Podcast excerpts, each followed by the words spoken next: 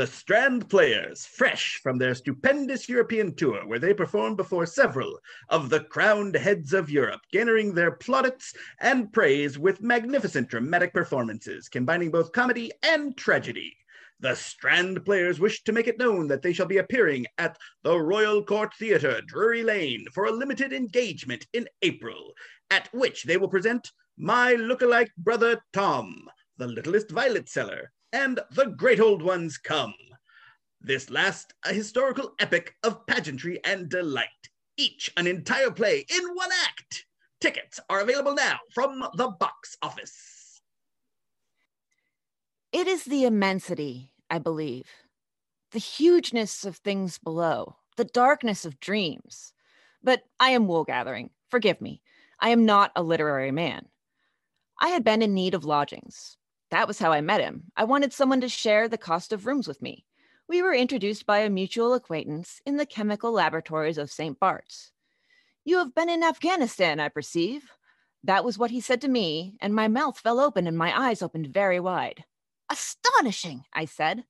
Not really, said the stranger in the white lab coat, who was to become my friend. From the way you hold your arm, I see that you have been wounded, and in a particular way.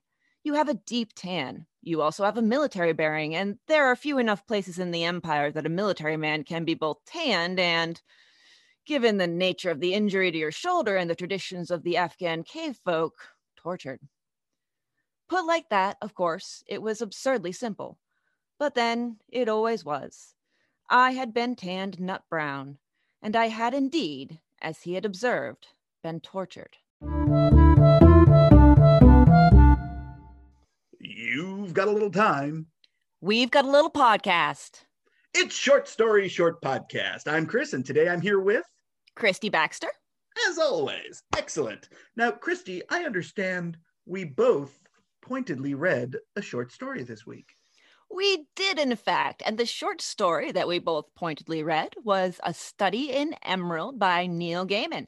Neil, wonderful human being that he is, uh, one of the people who shares my header on both Twitter and Facebook. Uh, he is a writer whose work I have a lot of difficulty with. Some of it I adore, some of it I just cannot get into. But this story, and I think it's because of how I first encountered it, is one of my favorites. And the way he has it on his website, neilgaiman.com, is as a faux I don't want to say leaflet, but it's pretty much in a leaflet form. Sort of a broadsheet, maybe? Broadsheet, even better, where it has ads that are semi related, sometimes deeply related to the text, that have these sort of mood setting elements. And it's one of those things where it really, how you encounter the story really affects what the story does to you. Yeah, I really fell in love with the presentation of this. I I didn't I didn't expect it. I didn't know to expect it. And when it first started, you know, I first start reading and I read the advertisement, I was like, oh, okay, old timey kind of advertisement, neat.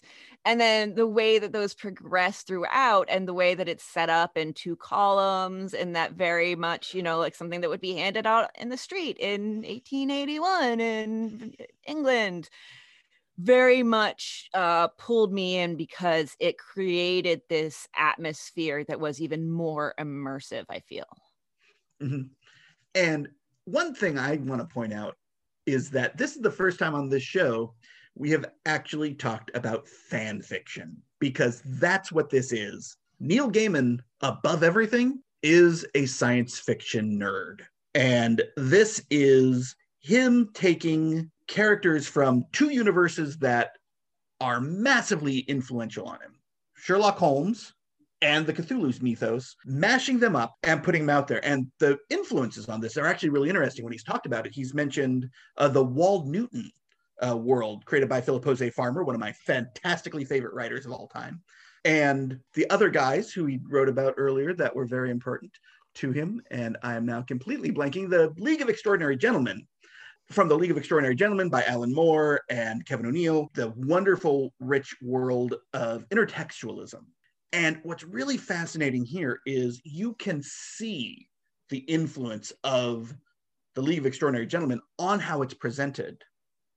And the idea that all of these characters sort of exist in the same universe, if you only tweak each one of them a little bit, that is really from the Wold Newton concept. So it's really a fascinating mashup. And it's one of those r- huge risks that you take with a mashup like that, where you're pulling in so many disparate threads, where you run the risk of overstuffing the story with all those references and then losing people who aren't familiar with those particular worlds. You run the risk of it being confusing and i he didn't he managed to completely subvert those risks altogether. It was it you know i'm i'm not super familiar with like the league of extraordinary gentlemen and i was still able to you know follow along and understand what was going just through sheer implication so i think it, it can be a, a, a little bit of a tightrope walk but i think that he he managed the balance brilliantly and I think part of that is his ability to ape the language so well. It is the immensity, I believe, the hugeness of things below the darkness of dreams. One that is the most Neil Gaiman sentence that has ever Neil Gaiman. uh, but it also, it is literally the overlap. Uh, if you gave an AI the entirety of Cthulhu mythos, particularly the stuff written by uh, Clark Ashton Smith, and everything ever written in the style of Sherlock Holmes, this is what an AI would spit out. And it's beautifully done.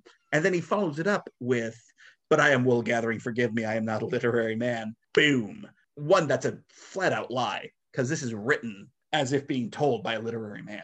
The language here is so precisely cut. Every word is perfect to the concepts he is trying to get across in the style that he's trying to get across. And I think that is one of the things that just blew me away by this the first time I read it.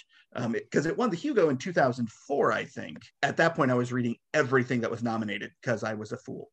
Uh, now the Hugos mean nothing. oh. yeah, once I win them, they just go downhill. Uh, um, but what's fascinating here is he doesn't give you everything. Yeah, and I think that's what needs to happen in order to avoid that like overstuffing that I talked about. He he doesn't give you everything and it's one of those things that we've talked about in previous episodes where the writer lets the reader join in the work. And I, I always admire that because it can be so tempting to tell your readers too much or to show them too much, whichever. And that I think, I, I have this theory that I don't even know if it's my theory, if I got it from a professor, but I do believe that many of the writing mistakes that are made, be they stylistic, be they uh, syntax, be, even grammar, are out of fear. I mean, think about commas. People who overuse commas are afraid that they're not going to use enough. And so they use too many. And people who don't use commas are afraid that they don't know how to use them. so they don't use any. And it's the same thing with telling a story. You're so afraid that your reader's not going to catch what you're trying to do that you do it too much. Many people fall into that trap. Um, and either a good editor or a good self editor or a combination of the both and a good writer to begin with can avoid that. But it really, really insists that you put your trust in the reader. And that I think is the relationship that is ideal between writer and reader. And I love when we get to see it like this. And I think part of it is also that Gaiman had so much trust that the reader knew the source material, at least to a degree. Mm-hmm. We all sort of have been soaking in Lovecraft uh, through the entirety of 2020. Um, oh, God. Yeah, just all we need now is for the old ones to wake up. Um, it's sad because it's true. the character, the what's the best way to put it? The way the Sherlock Holmes analog is presented, who may well be Holmes in specific, but is also nebulous enough that you could make the argument that it's not, uh, even though it's obviously Watson. yeah. Is so dead on perfect for the sort of character that Lovecraft would have written as having gone mad, except as super hyper analytical. Uh, and just that first the first time he talks kills me just so great and you know watson is probably the character i most wish i was but no i'll never be uh, hmm. oh you'd make a wonderful watson that means a lot but yeah, how, how much uh, Lovecraft had you read before this? Um, not a ton. I mean, smatterings here and there. I can't even specifically name exactly what I've read. Um, probably the most association I can say with Lovecraft. I mean, uh, the Mountain Goats song Lovecraft in Brooklyn is always the first thing that comes up. When anybody mentions Lovecraft, that song just immediately gets stuck in my head and I love it. See, the song that gets stuck in my head is the B 52s Lovecraft, baby, Lovecraft. Lovecraft. this has gone off the rails. yeah, yeah, yeah. Maybe a little bit. I love it though. I love it. yes. But yeah, I mean, it's a shockingly accurate portrayal of bringing it forward into the 20th century with the the sort of the pop culture knowledge. And you do have to come into this with some soaking in that world but we're all soaking in it anyhow like i said.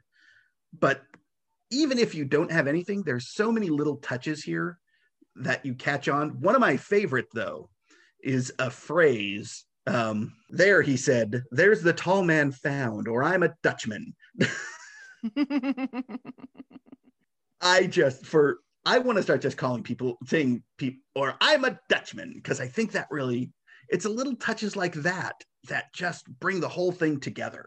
Yeah, it really it gives it that authenticity because that whether or not that actually is something they said in the late uh, 19th century, it feels like it should be if it's not.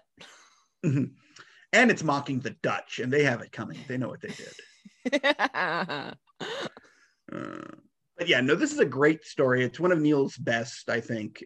Oh, now in the pantheon of your reading, where would you sort of, what would you sort of attach this sort of story to?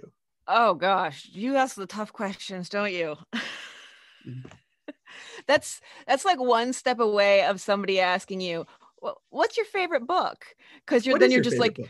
I don't know. it changes based on the day and based on what I've read. But it, it's one of those things that, like, I feel like there are so many things that I can attach this to. And I guess in in my pantheon, I mean, it's it's really an obvious answer, but it's the one that I have, and that's Sherlock Holmes. You know, like to me, that is all the other elements are certainly there and are intertwined, but it's the Sherlock Holmesiness of it that really drew me in and that was the very first thing that i recognized. So i would say i would say that yeah and it's a it's a classic absolutely one of the classic characters in fiction. So yeah there you go. There's your answer. How about you? Wow i'm no one's ever asked me a question before. Um, i'd probably honestly uh, hitting this i think just because of that opening it is the work of Clark Ashton Smith and his his dealing with the Cthulhu uh, mythos that really comes to mind. And of course, I mean the color out of space and all that stuff. Um, I was for a while a Lovecraft nerd um, until I read some of his in good writings. Um, uh, Lovecraft in Brooklyn. yeah, Lovecraft was kind of a bad dude. Um, yeah, yeah, yeah, yeah. Yeah, but a lot of the folks who attach themselves, uh, like Robert Bloch, like uh, Clark Ashton Smith, they actually produce stuff that I think was as good and definitely as textured as Lovecraft was. So I sort of come at it from that angle, but I'm also a massive Sherlock Holmes nerd. Uh, did a whole issue of one of my zines about Holmes. Spoiler alert: he was a good good writer. That uh that guy. That guy, yeah, yeah, he was pretty yeah. good. Wish I could remember his name off the top of my head and I can picture him. now my brain is also blanking. It's what is Bram, happening tonight? It's not Bram Stoker, it's the other one. Conan Arthur Doyle. Arthur Conan Doyle. That that one, that way. yes, that's right. Arthur Conan Doyle. Yeah, it reminds me of the work of Arthur Conan Doyle, whose name I have never forgotten in my life. Uh, same, same here, same here. Yeah, excellent. But yeah, I think really Doyle's I think really the difference between the two of them is Doyle was a master at plot and how do you move a plot along while Lovecraft was texture. He was color, he was setting. And I think that having the two of them mixed up here was a recipe for success. Yeah, and it's not one that you would immediately jump to. I mean, who thinks like Lovecraft and Doyle immediately off the bat, you know? But it it ends it's so it's really impressive how well it ends up working. Yes. Always All good right. when you agree with me so so thoroughly. True. All right, cool. Well, hey, Christy. Yes. What are we going to read next week? Next week, we are going to read Christmas Gift by Robert Penn Warren. Uh, excellent. My favorite member of the one and only original Genuine Family Band.